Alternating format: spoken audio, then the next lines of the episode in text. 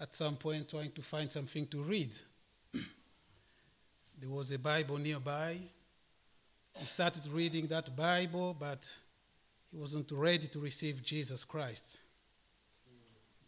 Just then, a nurse came as he was falling asleep and uh, woke him up.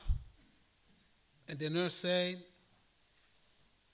I can see you reading your Bible. You must be a Christian. There is a, a young man who is dying in the other room, and he wants someone to pray for him. Oh. After hesitating a while, he went there, hold the young man's hands. The young man hold tightly his hand, and he started praying for the young man. When he said amen, the young man died. And this is how he recorded the incident. I dropped my knees and held the boy's hand in mine.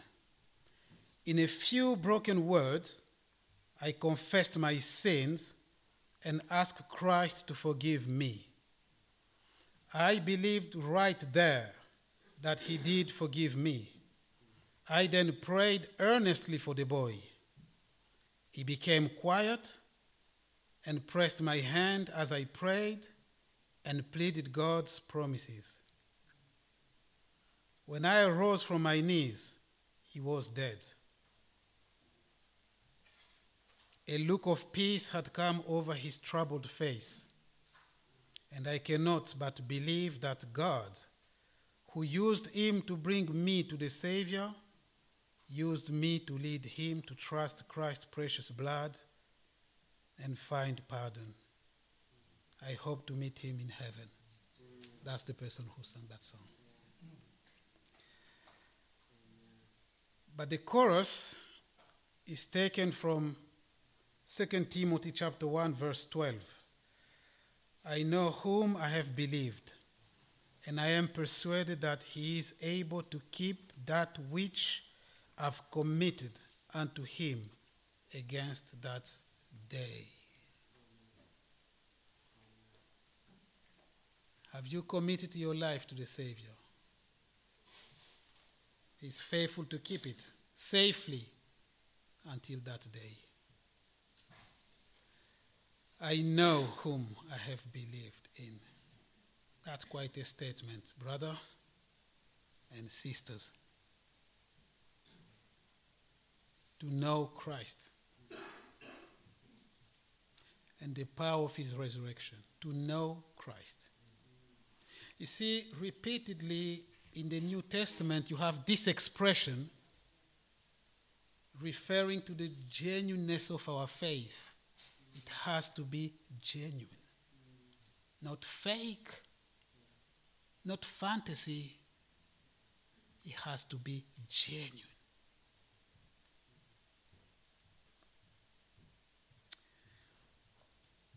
Let's pray again.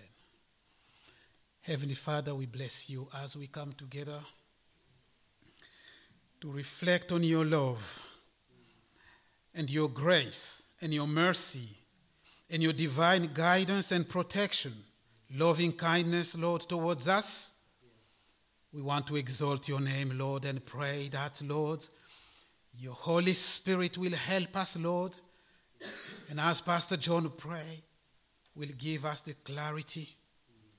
For the Spirit we have received is of sound mind. Help us, Lord, as we navigate through scriptures, Lord Almighty God, for you yourself to speak to your people individually. We thank you, Lord, for the ministry of the Holy Spirit. In Jesus' name, amen. It was in a day like this one, on the 24th March 1603, in this country. Queen Elizabeth died. I must say that I was a bit confused when I read Queen Elizabeth First. I asked my kids, the first, who was Queen Mother then, Elizabeth? Didn't get an answer, and just in the car park here, I called my expert. I've got an historian in my family, Joyce. She was just about to get in the church. I said, if you can answer this question, you've saved the family. I said, why wasn't the Queen Mother called Elizabeth First? I don't understand. Because this one is the second. What's the answer? And she said, no, she wasn't the first. The first was the one who died in 1603. We all clapped in the car. we all clapped for her and we blessed the Lord. And I said, stop there, I have the answer. That's unbelievable. Anyway, so you know all this, you studied at school. I didn't. So, she died in a day like this. Just few hours after that, there was a trumpet in this country sounding to announce the successor.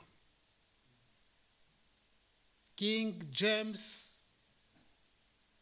the Sixth. I knew you would say the first.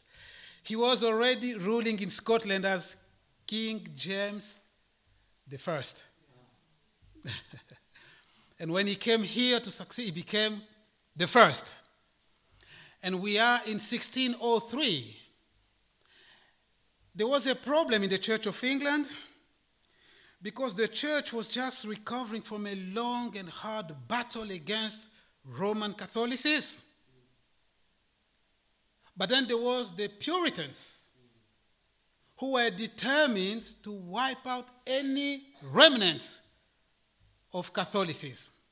So there was an issue which they brought before the king. The king called for a conference, big conference.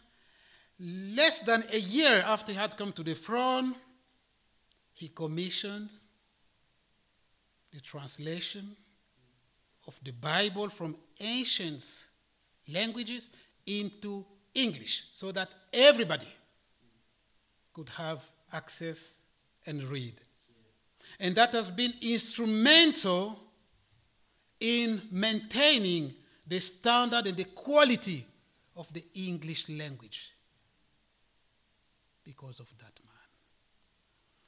Here we are, we find ourselves wrestling against almost the same situation. But those things are not fiction, they are not fairy tale, they happen in this very country here. Men and women who worked for the Lord, who love the Lord just as you do. General fact, information, historical.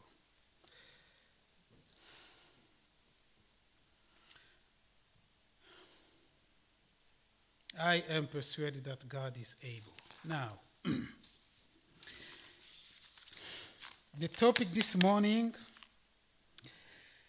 is a radical faith, spiritual lessons from Job. Hang on.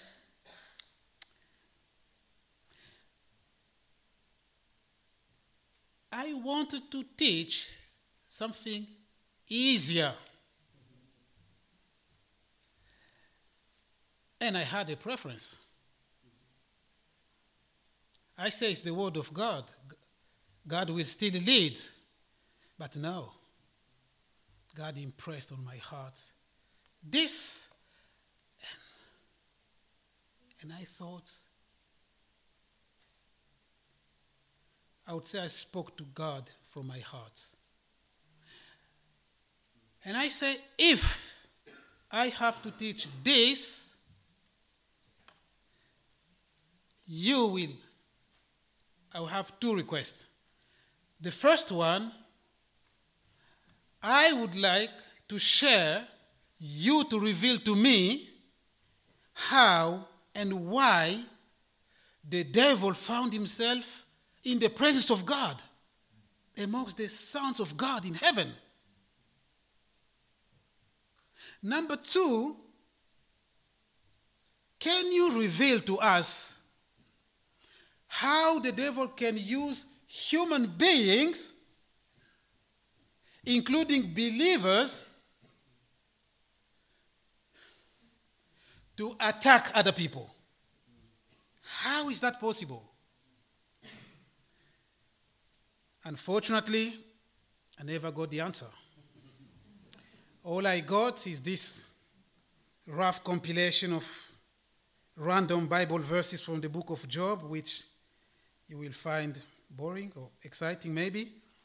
But then I pray that as we navigate through all these things, may the Lord speak individually to you. Amen. So, this is what I call, I consider to be a soft version of my intended topic. So, you may see a disconnection between what I will be talking about and this radical faith thing.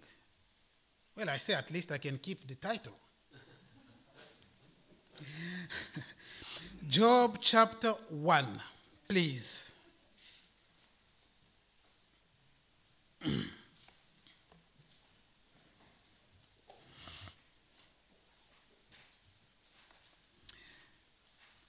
there was a man in the land of Uz whose name was Job.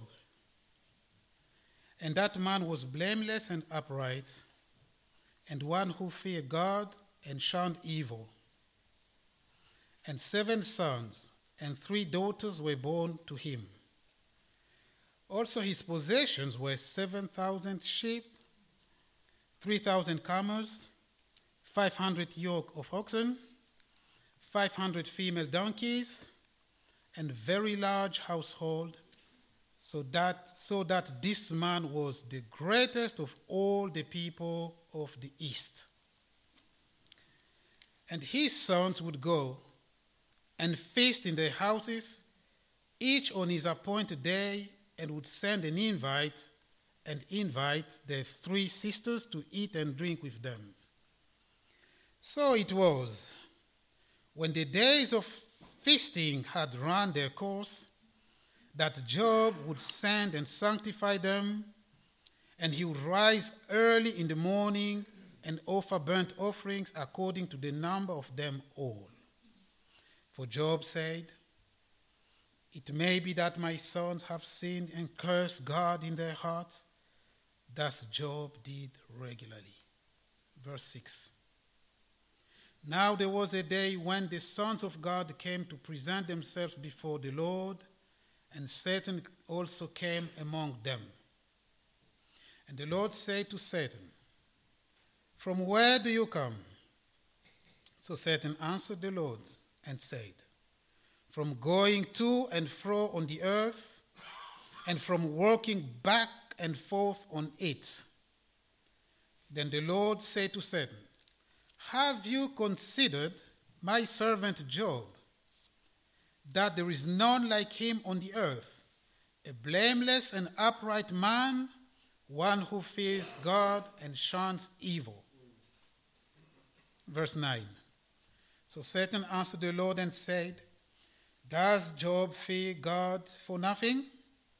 Have you not made a hedge around him, around his house, around all that he has on every side?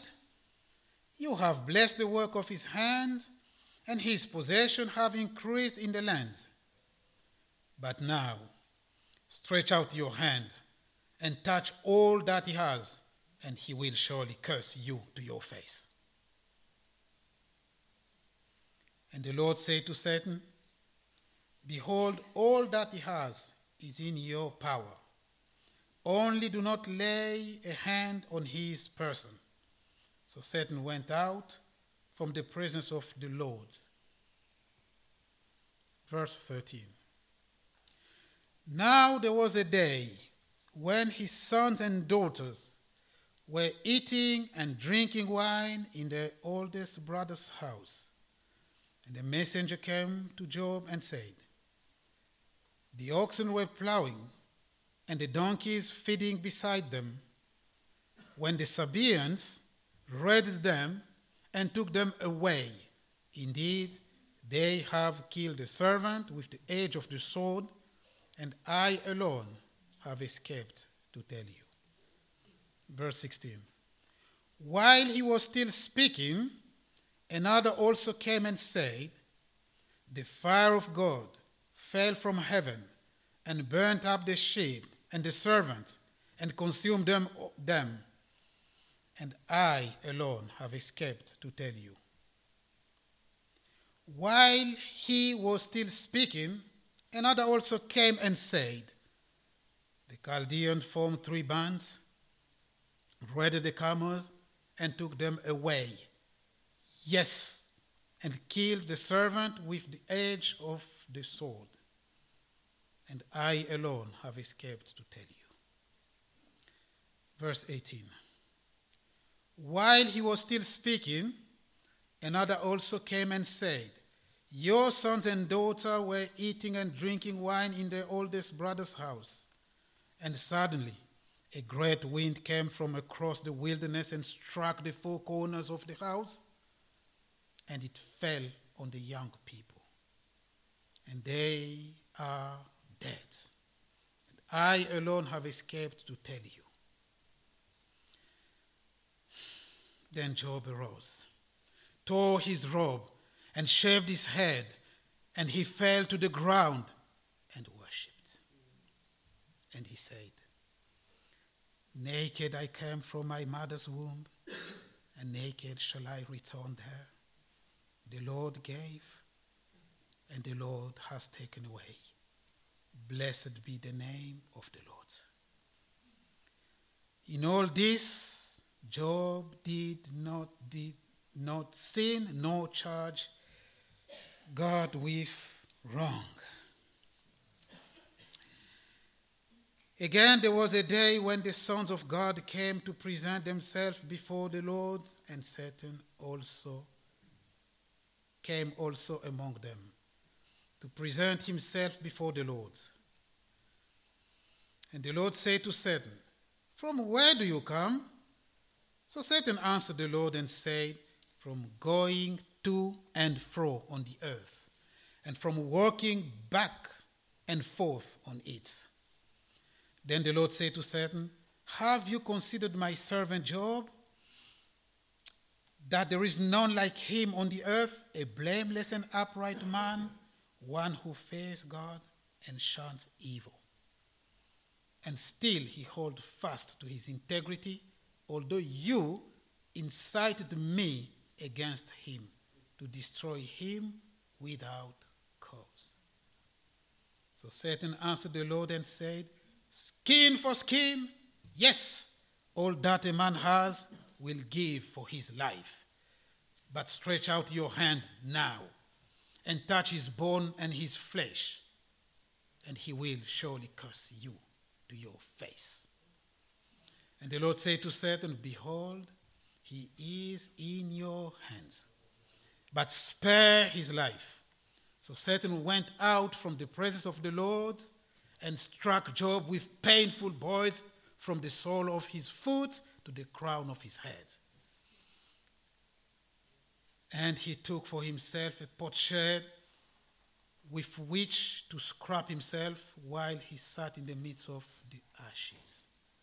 Then his wife said to him, Do you still hold fast to your integrity? Curse God and die. But he said to her, You speak as one of the foolish women speaks. Shall we indeed accept good from God? And shall we not accept adversity? In all this, Job did not sin with his lips. Amen.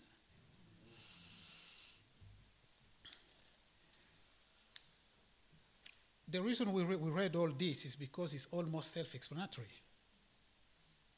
You know, it's the story, the lesson is there, we know what happened. We are privileged that something that is, we are always privileged that we're living on earth here, and we are made aware of things that are happening in heaven. We have it in the book of Revelation. We even sing songs that are sung in heaven. Our prayers here are standing right in the presence of God. What a privilege. One day we will understand. A very wealthy man, blameless, upright. We have all that is happening, and we have all this series of disasters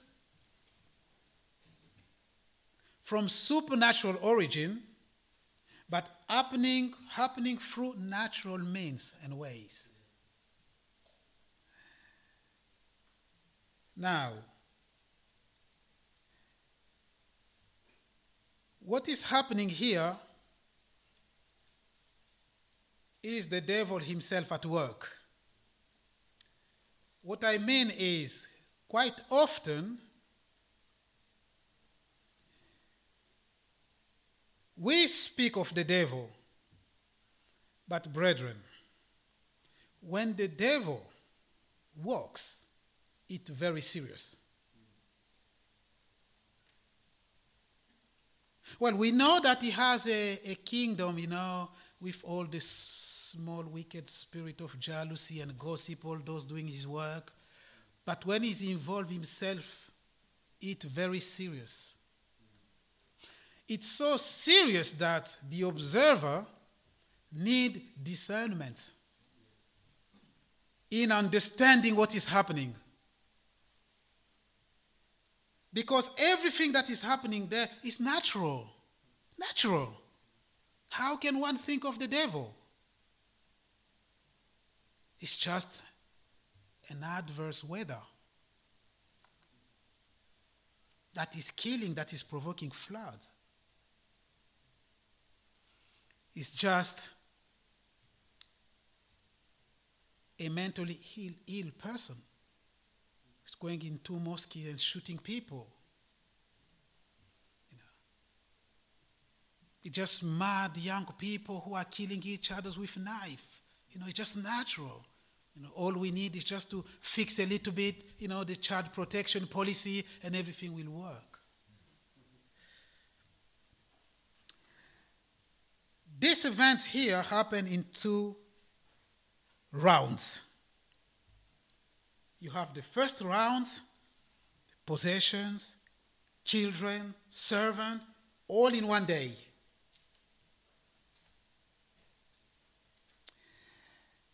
But there is something here which I call the key spiritual fact that makes the book relevant to us, amongst other things. It is what the enemy says. He says to God, You have made a hedge all around him. In other words, I have tried already so hard. I know him, I've tried so hard. But I couldn't because of you. But won't acknowledge the power of God. No. With that, he will, as usual, add a poison.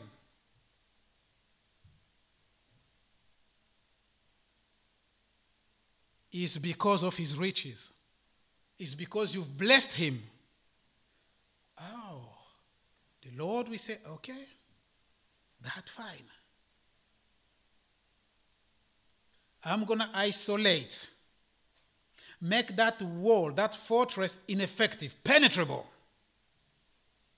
Go ahead.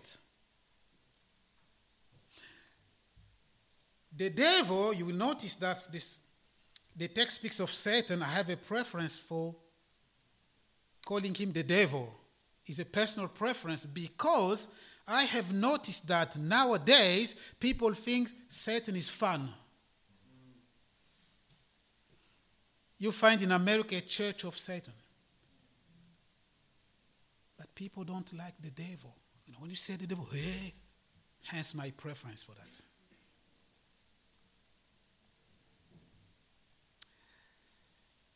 What is the issue? What is the problem here?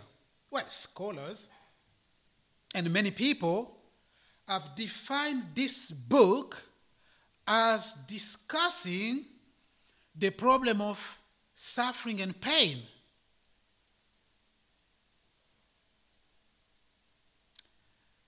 I think the problem is sin. The book is discussing sin is the problem here. Because what the devil really wants is not just suffering, he doesn't even want Job to die. It is Job's wife who is saying, Curse and die. He just wants Job to, to hurt God, to sin. That's all. And that's the whole issue. Dear brethren, the problem with humankind is not ignorance, is not poverty, is sin. And that's the reason why Jesus Christ came to take away the sin of the world. And you see, that fact is really carefully hidden from people, including part of the church. It's all about money and vain glory, human exaltation. Sin, no. A colleague went to preach in a church. As soon as he mentioned sin, everybody was coughing, including the pastor. Too negative. It's not in the dictionary of that church anymore. Sin is the problem. In all this, well, it's a very short sentence. In all this, what all this? Well, the things we've described here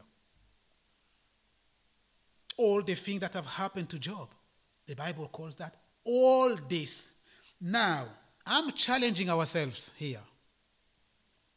What is your all this? Can you match Job? If yes, that's fine. If no, that's fine. But we should not sin against God in that situation. Whatever is happening to us, whatever situation we find ourselves in, we should not sin against God, nor charge God of wrong. We want, by the grace of God, after going through that, for God to say, In all this, you did not sin against me. Now charge me of wrong. It is very easy. It is an easy option to charge God, especially when we lose relatives and beloved one. I've heard many people, including Christians, when mourning their relatives and loved ones saying, Why me? to God. God, that is not fair. Let's be careful with what we say when we go through tough time. This man fell on his knees and worshiped. What kind of worship do you think that was in that situation?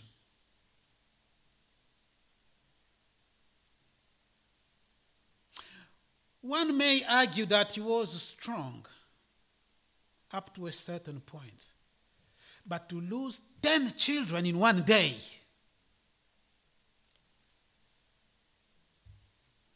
all this event happened on the same day from the text. While one is still speaking, another one comes with a report, another one comes in one day.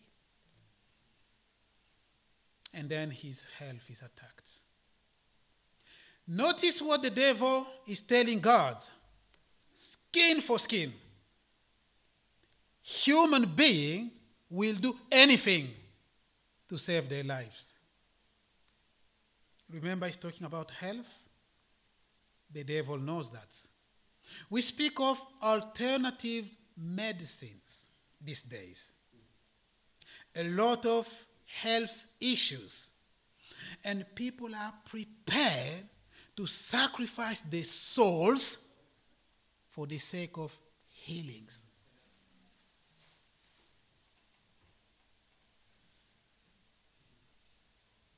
With yoga being on the top of the list admit it as a proven, tested medical approach in the NHS. Pain management. some Christians don't see an issue with that because of anxiety, because of this, because uh, you know yoga is supposed to harmonize energy and bring inner peace, and, and then it will spread across the world. We have this global peace, and then the whole universe will be harmonized, and we. Are... The reality seems to be different. Ever more sophisticated weapons. I don't see when that global peace will come. Anxiety what does the Bible says? Be anxious of nothing, but in all things.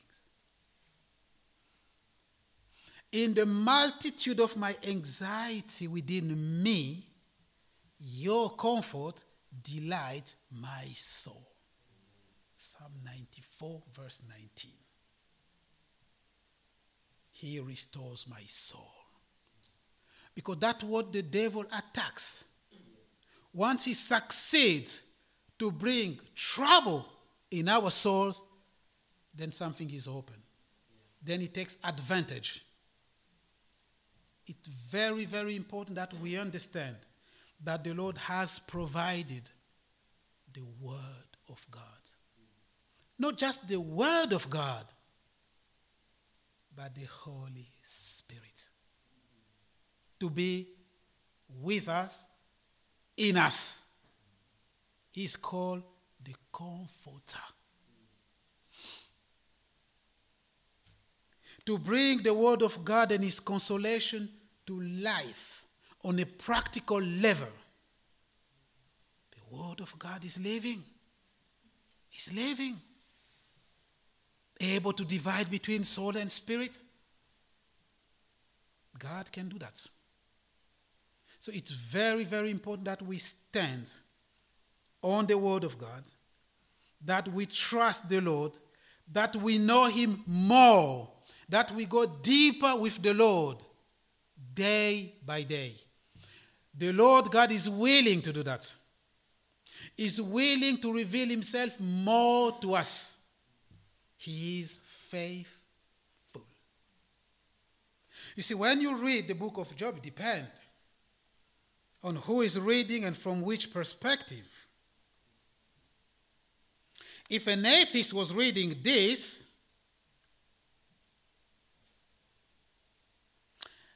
they will be thinking of stoicism. Stoicism. I know even in the Christian circle now, many people like using the, the adjective stoics. Be stoics. Well, being Stoics is not being faithful, it's something completely different. Stoicism is a philosophy that was invented by a man called Zeno in the year 300, 330 and BC, I meant. That philosophy means you should not lament, you should not complain, you should be strong, in yourself to overcome any situation that is coming. You see, that's completely different from what is happening here. I know my Redeemer lives.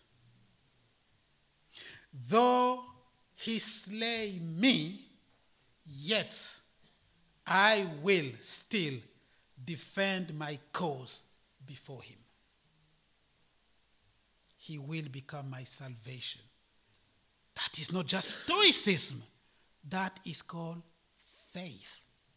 Faith is different from stoicism. Stoicism looked inside, the Christian faith looked to God.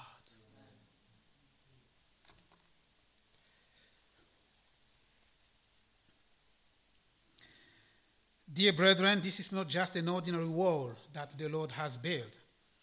This is a fortress. Fortress. I found in the Bible at least four times the word fortress is always used with rock. Is my rock and my fortress, or my refuge and my fortress. That's something really, really solid the Lord has built around you and me. Maybe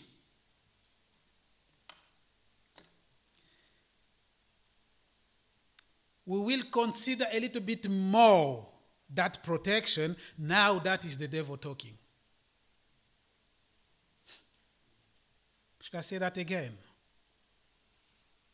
Maybe we will trust a bit more God's protection now that the enemy himself is saying that what he finds around us. Will we trust God?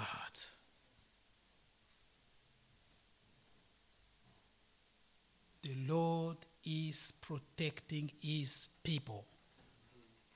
If it depended on the enemy, we wouldn't even be here. All by grace. The Lord God, day and night, working mightily to protect his children. The angel of the Lord encamp around those who fear him countless promises. And the Lord say, I am with you to the end of this age. We should trust God. It's okay. The Lord never promised an easy ride. We are engaged in a battle, and we have to be aware of that.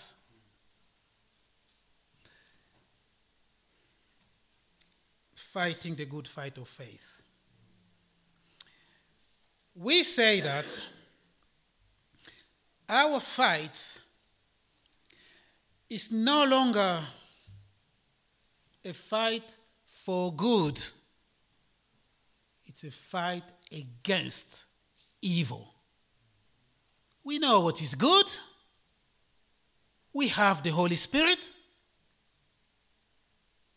Our fight is no longer a fight to obey God is a fight against obedience. Because God has provided. It's a fight against evil. For you see what the devil has done? He has confused the definition of evil and good, twisted and reversed it.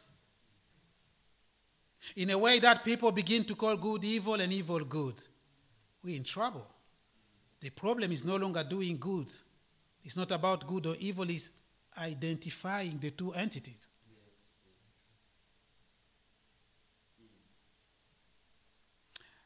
I learned last week how the police raided in a church, authorized church in China.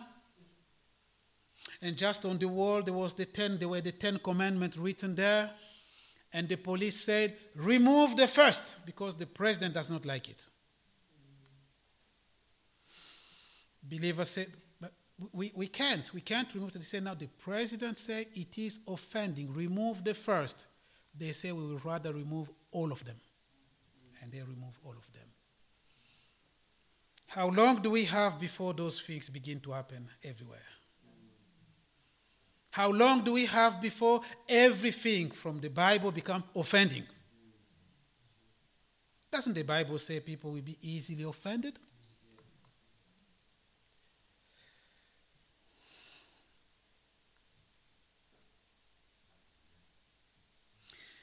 The Lord God cares for his own and protect them. The angel of the Lord encamp around those who fear him, and he delivers them. Though many are the afflictions of the righteous, says the Bible, the Lord delivers him out of them all. In, in French is um, often versus always. Le malheur atteint souvent le juste, mais l'Éternel l'en délivre toujours. So bad things often strike the righteous, but the Lord delivers them always. That's how it's translated. The Lord is good. Dear friends, If you were observing this situation here, seeing all these things happening in one day, what would you think about your brethren, your brother or sister?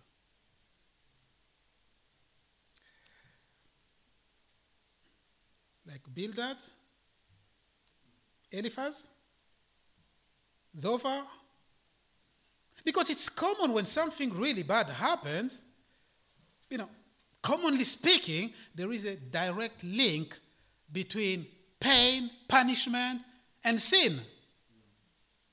So, this friend of Job here allocate about 25 or 26 chapters of wasteful and unnecessary conversation, trying to persuade him that he has sinned. And because he keeps on defending himself, because he doesn't seem to see that, and now they, they tell him, okay, that's great, but, you know, examine yourself. There must be a hidden sin. At that point, Job softens his position. At that point, and declares, Okay, I know, I'm with you. I'm with you. But even if that was the case, I will still defend my cause before God. Radical faith. Knowing God. You see, Abraham knew God. He came from Chaldea. They were sacrificing children. And here he is, and God is telling him, Give me your son. Sacrifice your son. But, you know, you, you don't like this, God. This is not your character. He's about to sacrifice. The Lord stops him and say, I know now you until we get to the New Testament, we can understand what was going on in Abraham's mind. And the Bible reveals Abraham believed that God is mighty, powerful, able to raise the dead. He's made a promise to bless me, to give me a descendants. He's given me this one in my old age. If he's asking, that means he's able to bring him back. Those people knew God. Paul said, I know whom I have believed in. Brethren, let's remain steadfast, immovable, on the rock, on Jesus Christ. Not being tossed to and fro. Is Jesus really God? Wait, that's past. The Holy Spirit testify in our hearts who Jesus is. We see him in the book of Revelation. We see his might in our life. Didn't he save us? Who could? Only God is called the Savior. Are we going to be affected by skepticism, high criticism, human definition of God they have created themselves? Or are we going to stand on the rock? Rock of ages, cleft for me. Rock of our salvation. Our salvation is secured. Our life is secured in God, in Christ, in God. And one day, not only we will see him as he really is, we will be made like him. We will truly understand everything. We will bow down before him for eternity to bless him. Maybe better than we do now. So be strengthened in his might. We know the devil is working tirelessly to cause pain. Should I say this? Is God the author of suffering and sickness? The answer is no. God is not the author of suffering and sickness. Though the Lord may allow those things, that's not what God created. We created this world as we see it today because of disobedience and the fall. And the devil is taking advantage, is doing that. And we're doing even more, more, more every and we're blaming God. This is not the world God created. Everything was perfect and very good. But God is in charge. So, Satan failed to achieve his purpose and God was vindicated. We've said that already. From chapter 3 to chapter 31, you have this wasteful and time consuming conversation when people are convincing Job that he's paying for his sin. Well, all these three characters here, Eliphaz, Bildad, and Zophar, they are a combination of human reasoning. They are a combination of religiosity, traditions. Because they're trying to force on Job their understanding, the surrounding understanding of how things work. But this book here is a revolution. God is bringing something that that is not the case. So, if you're sitting here this morning, you fear the Lord, you shun evil, and you're going through certain tricky situation, etc., and you're having this type of comforters who will add more sorrow to what you're going on to, in condemning you even more, I think it's wiser to turn to the God. He's the excellent counselor. And when the Lord God enters in the conversation and he speaks to Job, there's only one way out. Job repents, understands, prays for his friends, and he is restored. So they've wasted all this time arguing about what is happening. We do that. It's wasteful.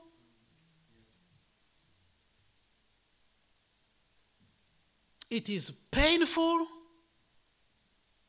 Everyone coming with his own interpretation of what is happening to me. Why don't start with God? Why don't start with God? We believe God exists. He who comes to him must believe that he exists and is the reward of those who diligently seek him. God exists. But you see what is happening in this world. From this account here, we know the devil exists.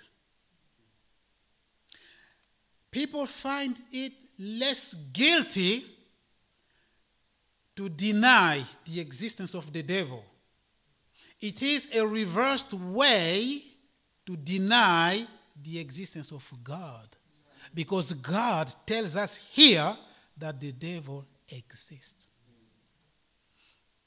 And the devil is quite happy with that game because it makes it him easy, it makes it easier for him to have grip on people who don't believe that he exists. The Bible says we know. We know that. We know that we are of God. But we also know that the whole world lies under the sway of the wicked one. The whole world. The whole world. In Acts chapter 26, verse 17 to 18, Paul says, The Lord God had called him to preach the gospel so that people will turn, will pass from the power of darkness of the devil to the power of God. People are under the power of the devil. What is that power? Sin. I used to say the head of the devil is death, and the brain of death is sin. Therefore, the brain of the devil is sin the gate of the Hades. and that what the Lord is at war against through you and me. Upholding the holiness of God, living the life of God, glorifying the Lord God through your sanctified life. To demonstrate, like Job, that is not depending on the circumstances, but on God Himself.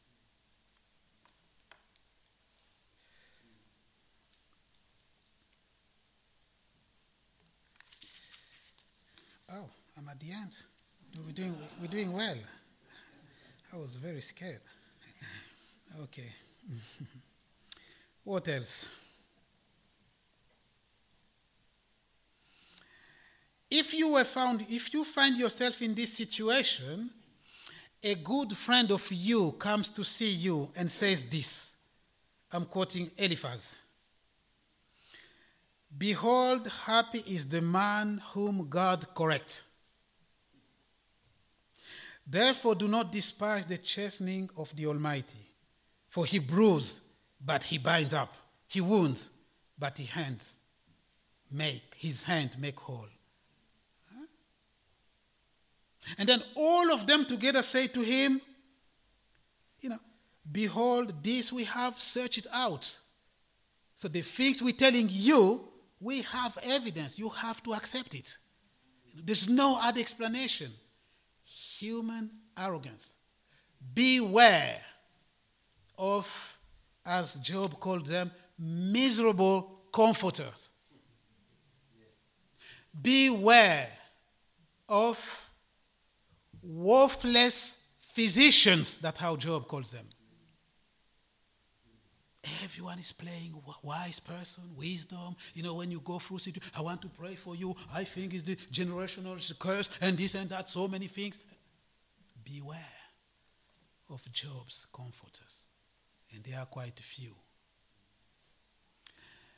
Then comes Elihu. Elihu comes the young man.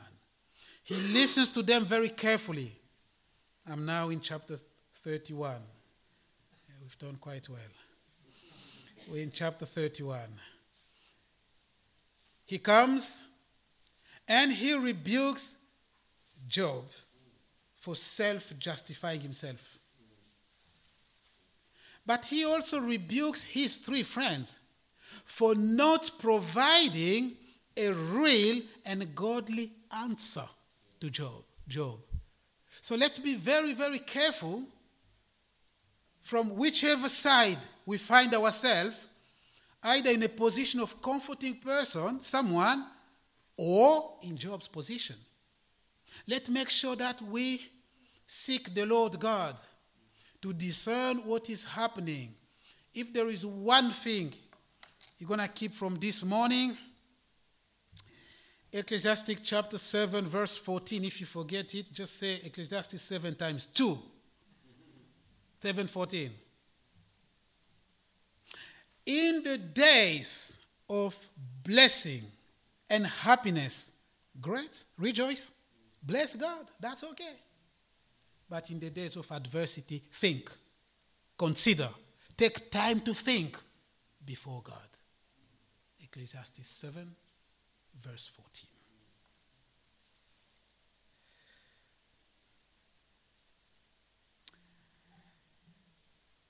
You see, Job is uh, a normal human being, just like you and me. He has this internal struggle. Job is saying, What should I put on a smiling face? Why the problem remains there? Should I do that? It doesn't make sense. I can't pretend. And the Lord God is not asking us to pretend. We have the right to be sad while still maintaining the joy of the Lord as our strength. Hannah was sad. Just in case we've forgotten, Jesus wept. Wept. Should I say again? Jesus wept is not sin.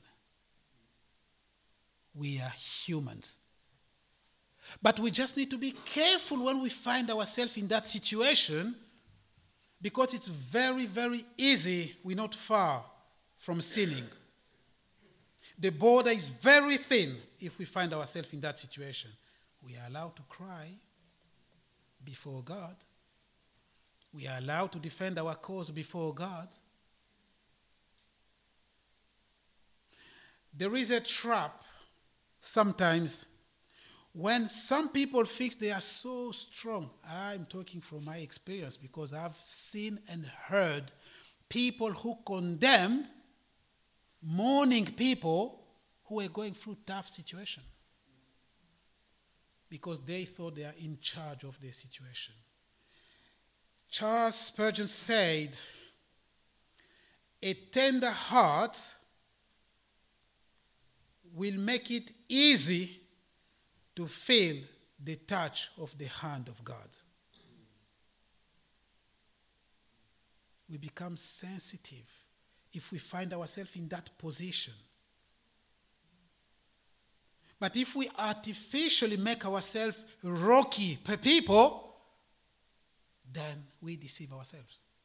Job said, Should I put on a sad, a smiling face? What about all this suffering? It won't work.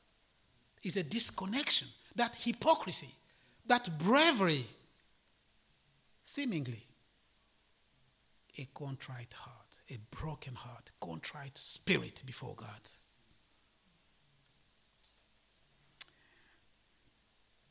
I had the privilege to talk with uh, a, a multi faith chaplain in Canary Wharf for two hours. I was sent to help them with the charity finance stuff, and we found ourselves around the coffee and the talking. She is very, very knowledgeable. And I asked her, so as a multi faith chaplain, chaplain, chaplain, how do you do it?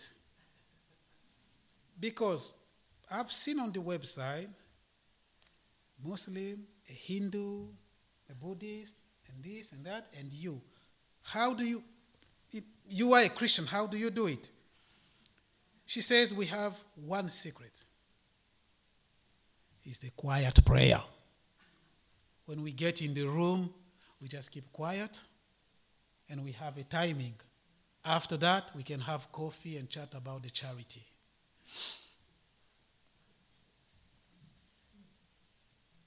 And I said, But you are a Christian. She said, No. The key principle is to avoid offending others. I said, But but the gospel is offending. And she said this, and I want to see what you think about this. She said, I know the gospel is offending, but nowadays Christians are more offending than the gospel itself. What do you think?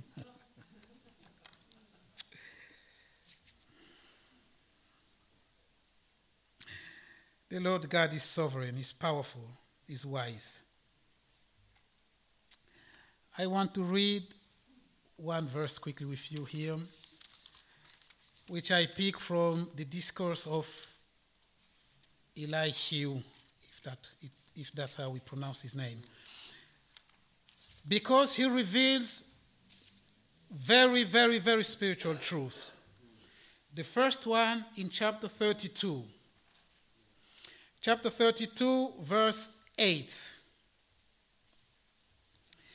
But there is a spirit in man and the breath of the Almighty gives him understanding. In another version, it says, In a man is this, the Spirit of God, the breath of God that gives intelligence. So we are not just animals. God created us and He breathed into our nostrils.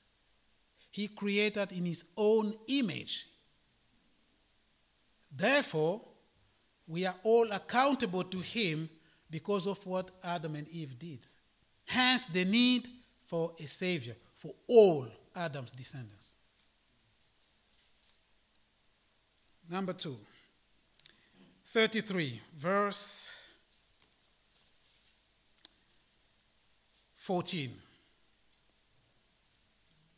For God may speak in one way or in another, yet man does not perceive it.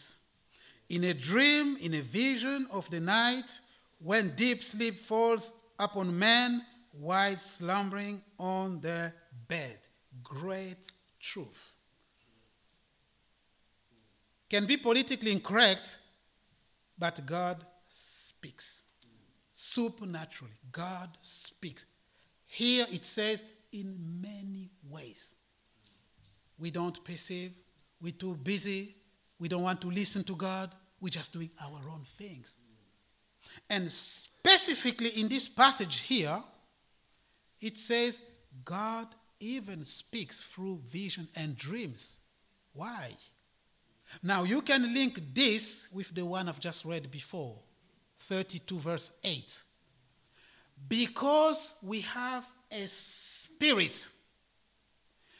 God is a spirit. He can communicate with us. When we sleep, the spirit is not sleeping. We advise believers to be careful, repent, put right things with God, and commit the night and the sleep unto the Lord. It's important. Because the devil walks, he knows this truth as well, and walks in disturbing.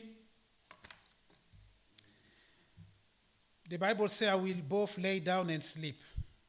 For you alone give me safety when I sleep. That's the truth for the believers. You have God, shalom. After the hardship of the day, pray God and sleep and sleep well. And sleep well, undisturbingly, because God watches over you.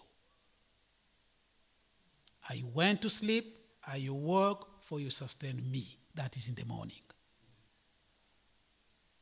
If you are being troubled, pray God. Don't give in with fake hood. It's just a nightmare. It's okay. You're supposed to rest. Rest your body and wake up refreshed in the morning by God. God speaks in many ways. I think that's enough for today, more than enough. Because spiritual lessons from the book of Job are ever more relevant to us today, let's close by listening to the New Testament. Turn with me, please, to James chapter, chapter 5 and verse 11.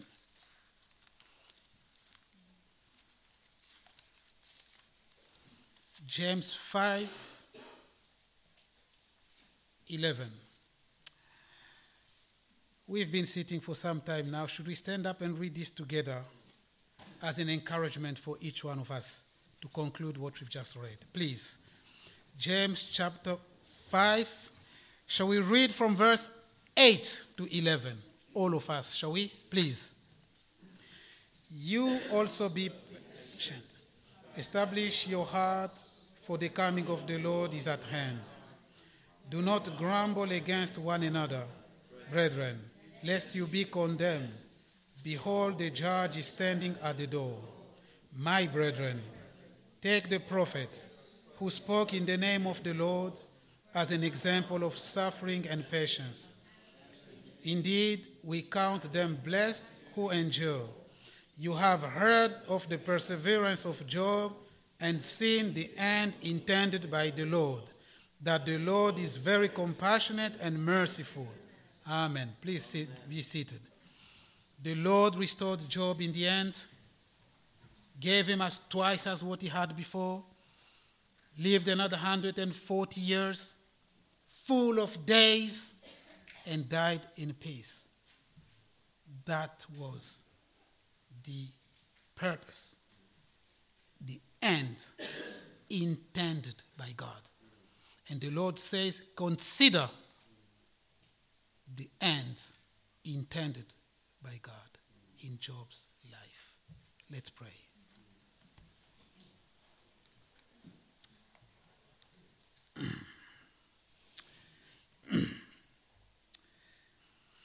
Help me then in every tribulation so to trust thy promises, O Lord, that I lose not faith's sweet consolation offered, with, offered me within thy holy words. Help me, Lord, when toil and trouble meeting, here to take us from the Father's hands. One by one, the days, the moment fleeting, till I reach the promised land. Every day, the Lord Himself is near me, with a special mercy for each hour. The protection of His child and treasure is a charge that on Himself He laid. Lord, we thank you and we commit, Lord, each and every one of us unto your holy hands. Raise us up, Lord, in whichever situation we find ourselves even now. We pray that, Lord, we will realize and feel the grace of God and His love. Be strengthened from within by your might and your Holy Spirit. We thank you, Lord, for having made a hedge around us from every side. Blessed be your name, Lord. We commit our families, every family represented here. We commit our children unto your holy hand, O Lord God, that you deliver them, Lord, from the works of the enemy, from the flaming arrows of the enemy, from the fiery darts of the enemies, O Lord. Lord, we thank you. And we pray that, Lord, you will continue to lead us according to your will and purpose. In the name of Jesus, we pray. Amen. Amen. Thank you.